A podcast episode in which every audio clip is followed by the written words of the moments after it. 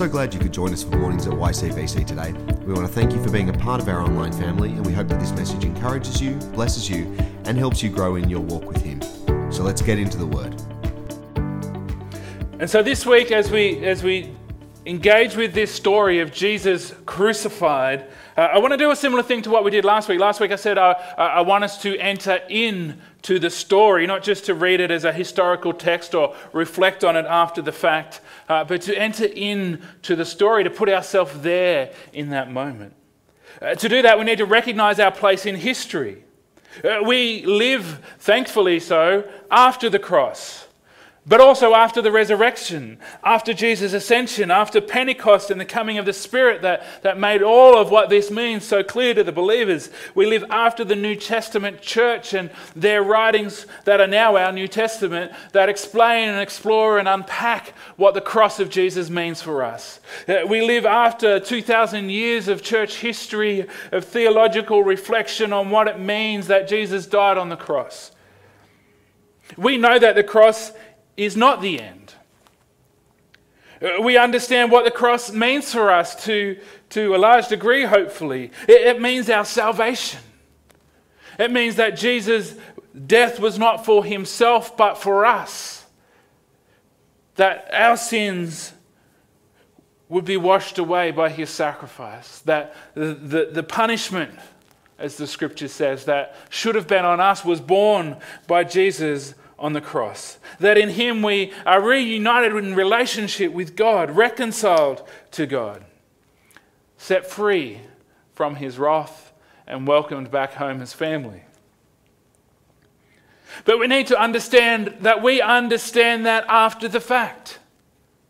Those disciples of Jesus, uh, the Roman soldiers, the Jewish crowds, the family of Jesus, are in this story from a different perspective.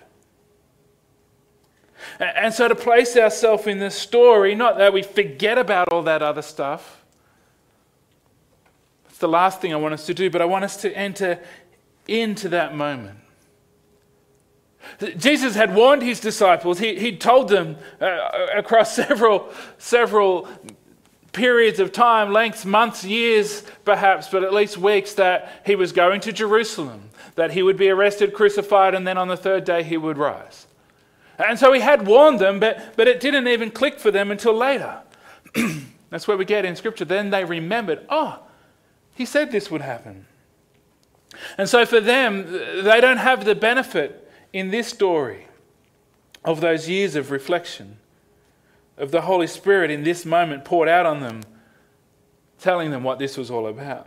And so for those who are living this story, pardon me, the cross isn't a triumph, but a shame. The cross was seen as the most shameful way that a person could die. It was seen as a curse to uh, those of the Jewish faith because this Old Testament scriptures say anyone who hangs on a tree is cursed. And what's a, a, a cross made out of? Well, pieces of tree. For the followers of Jesus, this was an end that they had not seen coming, despite Jesus' warnings. It was a death to not just Jesus, but their hopes and dreams. To the, to the Roman power, political power, to the, to the Jewish religious leaders, this was the snuffing out of a pretender to the throne, a threat to the status quo that it might be preserved. For Jesus' disciples, uh, this was not things going according to plan.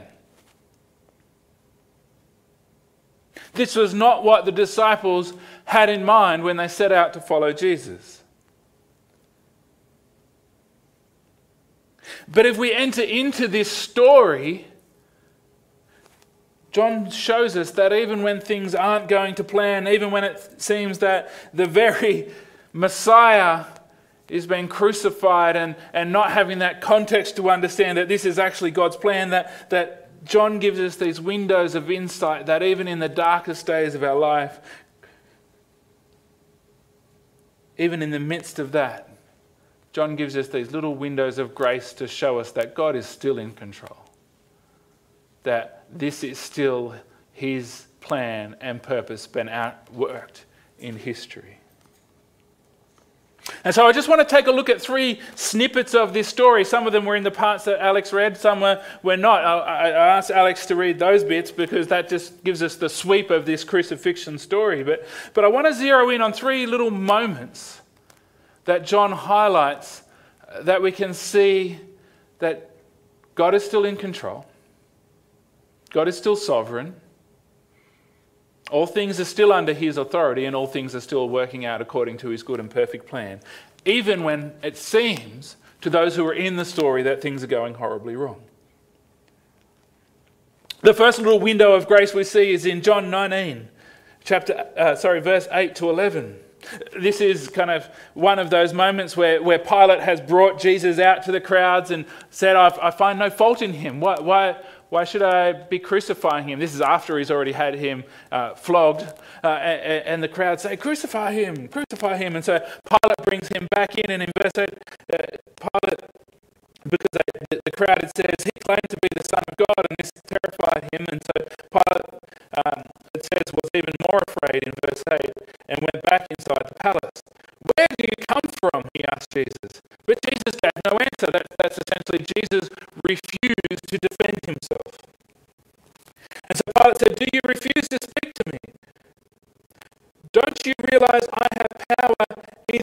free you or to crucify you? And so this is a moment where, from Pilate's perspective, and from the perspective of everyone else in Jerusalem in that moment, for those who are living this story, Pilate, the governor of Judea, under the authority of Caesar, is the one who is in control, the one who is shaping and guiding the events of history in this moment. But Jesus responds, You would have no power over me if it were not given to you from above. Therefore, the one who handed me over to you is guilty of a greater sin.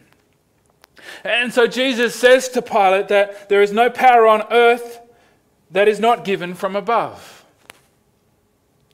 Jesus is saying that God is still the ultimate authority in this situation. Even in the darkest moments of this story, it's not outside the will and control of God. Even when human history, where, where human free will is, is operating to crucify the Savior of the world, uh, which again we look at through the window of history and see as this great moment, and it is this great moment. But if we're in the story, it's the darkest moment. Even then, there is no authority that is operating on earth that is not given from God. That doesn't mean that, that everything people are doing in this story is good. Jesus still mentions sin. He says, Those that have handed me over are guilty of a greater sin. And, and that implies that, that Pilate, in crucifying Jesus, in handing him over for crucifixion, as much as he might want to wash his hands of that, is sinful. And God abhors sin. But, but here's the thing even sin has no choice but to be moving things towards God's purpose. That doesn't make sin good. That doesn't make sin okay. It's, it's like where Paul says, Should we sin all the more so that grace might increase? And he says, Absolutely not. The point is not that sin is okay. The point is that even in these dark moments, even in the midst of human sin, God is still the ultimate authority. Things are still moving forward according to his plans and purpose. And so this tells us that in our life, though this, we're not living this story, but when we live our story in our life, when there's these dark moments and when we're, when we're impacted by others because of their sin, or even because of our sin, it's not making that sin okay, but it, but it reminds us that even in the dark moments of our story, that God is still king. Pilate might be on the throne over Judea. Caesar might be on the throne in Rome, but God is still king. God is still the ultimate authority over the universe, and all things are still moving forward according to his purpose and plan. No sin has the power to uproot God's purpose and plan over history. All things are moving together towards God's glorious, good, and perfect will for our future in Him. And so then the story moves on. We're told in verse 16 that finally Pilate handed Jesus over to be crucified. So the soldiers took charge of Jesus. There's a reference to what it looks like for those living in the story that Jesus is not in control. But from what we've just read, we know that it is. And so Jesus is crucified, placed upon the cross. A sign is put above his head on the cross where they'd normally put the charges against a person that said in three languages, Jesus of Nazareth, King of the Jews. Uh, this upset some of the, the, the, crowds and the religious leaders uh, of the Jewish faith. They said, Well, can you make it say that he said he was that? And I don't know, if it's out of Pilate's kind of, oh, there's something more to Jesus than this, or just his you know, blaseness about the whole situation, but he refuses to change it. And then John zeroes in in this odd little story about the dividing up of Jesus' clothes. Now, if you think about it, why is John bothering? You know, this is his account of the, the glory of Jesus Christ manifest, and that's where he begins his gospel. We have seen his glory, the one glory of the one and only Son of God. Why is he including this little shameful little bit about how Jesus is stripped naked except for his, his closest undergarments and they divide up the rest of it? What, why would you include such an odd little story in such a profound moment in history? Why would the, the, the people charged with reproducing this throughout thousands of years of history. I mean, it's easy today because we, you know, we have printing presses and this can be just mass produced, but, but for, for thousands, well, not thousands, for about 1500 years, every copy of this was handwritten, reproduced by hand. Why, why would they bother to not just leave this little bit out about dividing up clothes? But the point is, of course, I'm, I'm hoping you're guessing it, but the point isn't about the clothes at all. It's about this little odd window of, of grace that shows us that even though Jesus seems like the least powerful person in history at this moment, it seems like all control has been taken from God, that this moment, this odd little moment, is a demonstration that things are still moving forward according to God's purpose and plan. In verses 23 to 24 of, of, of John chapter 19, we read When the soldiers crucified Jesus, they took his clothes, dividing them into four shares, one for each of them, with the undergarment remaining. This garment was seamless, woven in one piece from top to bottom. Let's not tear it, they said to one another. Let's decide by lot who will get it. And so this happened. And, so if you're watching this in the moment, you might think that this was just the soldiers stealing a dead man's clothes. But John, in hindsight, looking back at this moment, says, This happened that the scriptures might be fulfilled that said, They divided my clothes among them and cast lots for my garment. So this is what the soldiers did this odd little moment that John records reminds us that God is present in the details of this story.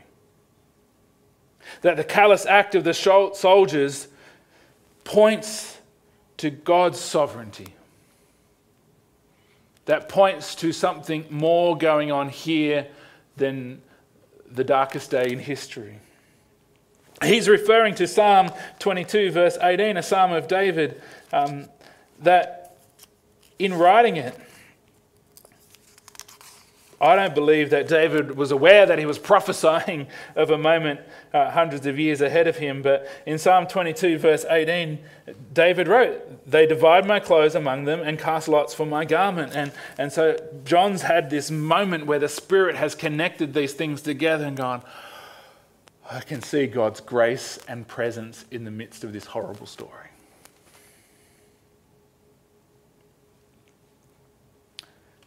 And so, even when the events seem random, even in the midst of our darkest moments, there's things like this that point to the reality that God is sovereign and that his plan will prevail. And we aren't living this story, but we do, as I've said, live our own story, and our own stories do have dark moments. And, and, and it's not that in our story we'll necessarily see the fulfillment of uh, prophetic scripture in our lives. That's not what I'm saying, but I am saying those windows of God's grace are still there.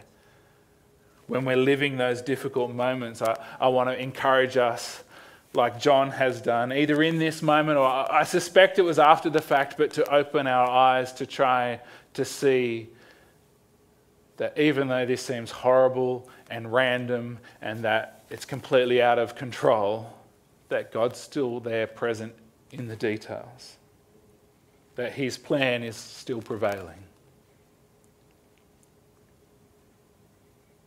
The story of Jesus' crucifixion moves forward and he's hanging on the cross. We're told that in verse 28, knowing that everything had now been finished and that the scriptures would be fulfilled, Jesus said, I am thirsty. A jar of wine vinegar was there, so they soaked it, a sponge in it, put the sponge on a stalk of hyssop, and lifted it to Jesus' lips. When he had received the drink, Jesus says, It is finished. And with that, he bowed his head and gave up his spirit. And then we have this other moment in, in the death of Jesus where, where John helps us to see that even in this moment, where, as I, as I keep drawing us back to, we see such a profound redemptive moment from our perspective in history, but in this moment would have been the most crushing defeat for those who'd put their hope in Jesus. In this moment, where for them all hope would have been completely lost in the midst of despair. Even then, there is this window of God's grace demonstrating that this is somehow part of God's plan.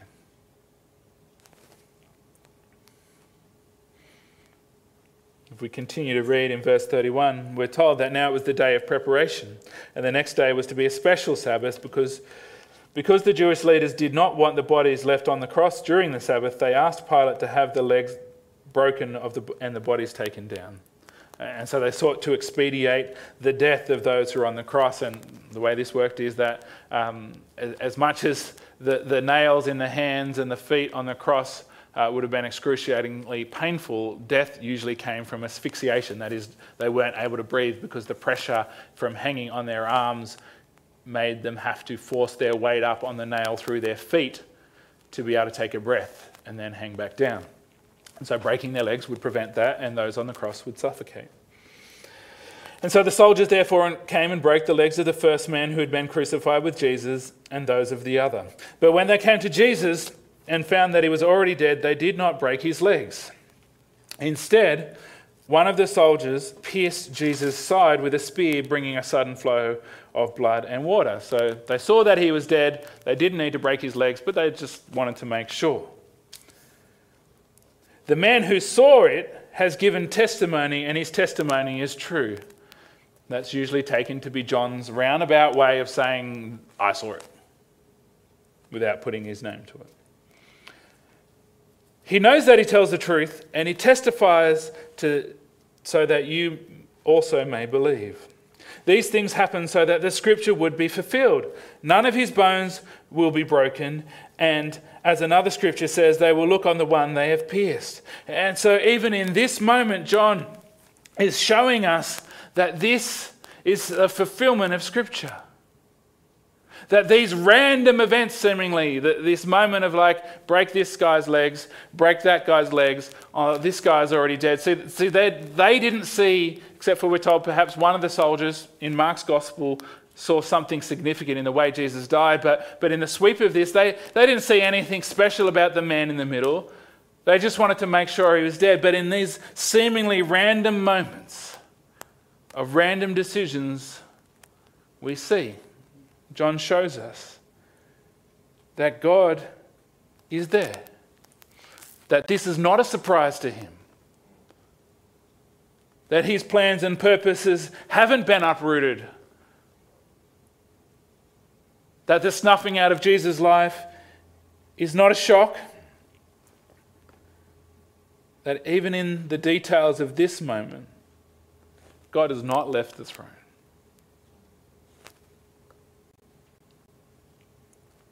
And so, for, for some of us, we might be living through great moments at the moment.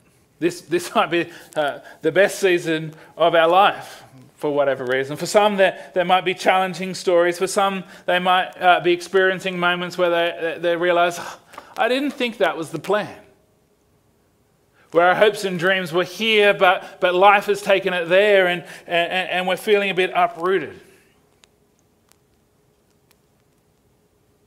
And so, as we enter into this story of the cross that, that we know from our perspective is the, the most redemptive day in all of history, but if we enter into that story, it's a dark, crushing day. We'll get to the resurrection next week. as we enter into that story, I want to encourage you to take hope that there is no authority that can usurp the authority of God over you, over your life, over his good and perfect plan to move us towards his glory. I want to encourage you that in the details, we will see God's grace showing up. We might question, why did it have to happen that way? Why, why, why did that thing happen? And, and I'm not saying everything happens for a reason. Sometimes that's the worst thing to hear. But, but even in those difficult moments in life, I want to encourage us to open our eyes and look for windows of God's grace showing up to remind us He's still there. He's still working out his plan and purpose for your life.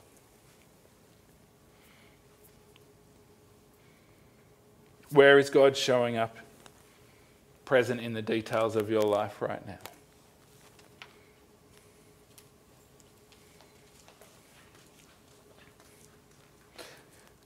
Because when we see when we trust, when we know, when we're reminded that He's present in these kind of moments. And we remember that He is the one that turns crosses into triumph. He is the one that can turn such a dark and horrible event, such a dark and horrible thing.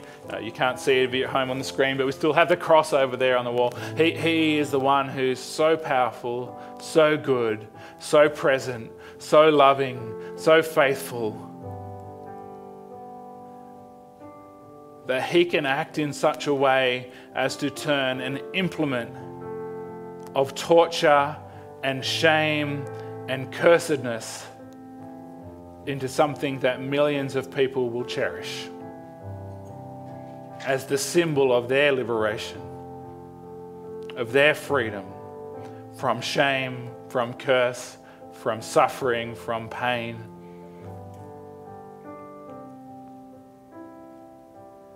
And so, as we enter into that story, we don't forget what it's all about.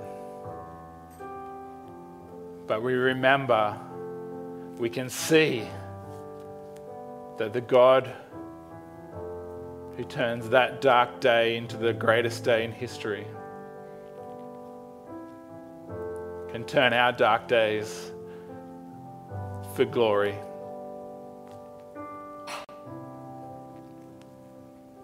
And so, Father, I pray to our Heavenly Father on Father's Day.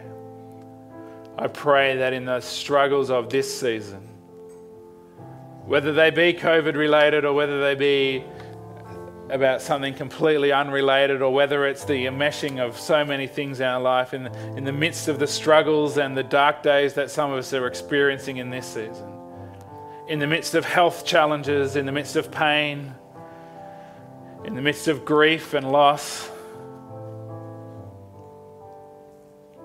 I pray, Father, that we would not lose hope in your authority and your presence and your purpose.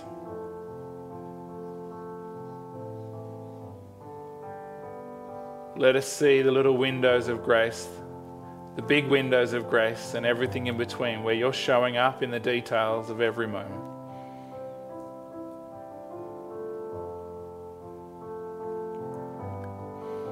Let us remember that the God who can turn even a cross into something that's a moment of unrivaled glory. You can turn our dark days, our challenging days, our difficult moments to work together for your good and pleasing purpose in our life. That you can bring glory out of our grief and suffering, out of our challenges and pain. And so we fix our eyes on you, our good Father. We continue to believe, even when things don't seem to be going according to what we think was the plan.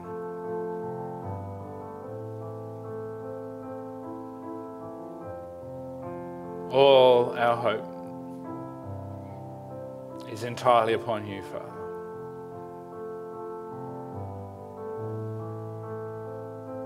And so we want to worship you now. We want to just take a moment before we turn to the rest of our day to dwell in your presence. And so I pray that this moment of worship would be one of those windows of grace. That we would be reminded in this moment that you're still there. You're still at work. You're still fulfilling your purpose for our lives. And your purpose is still good. In the name of your Son, Jesus Christ, who was crucified for us, we pray. Amen.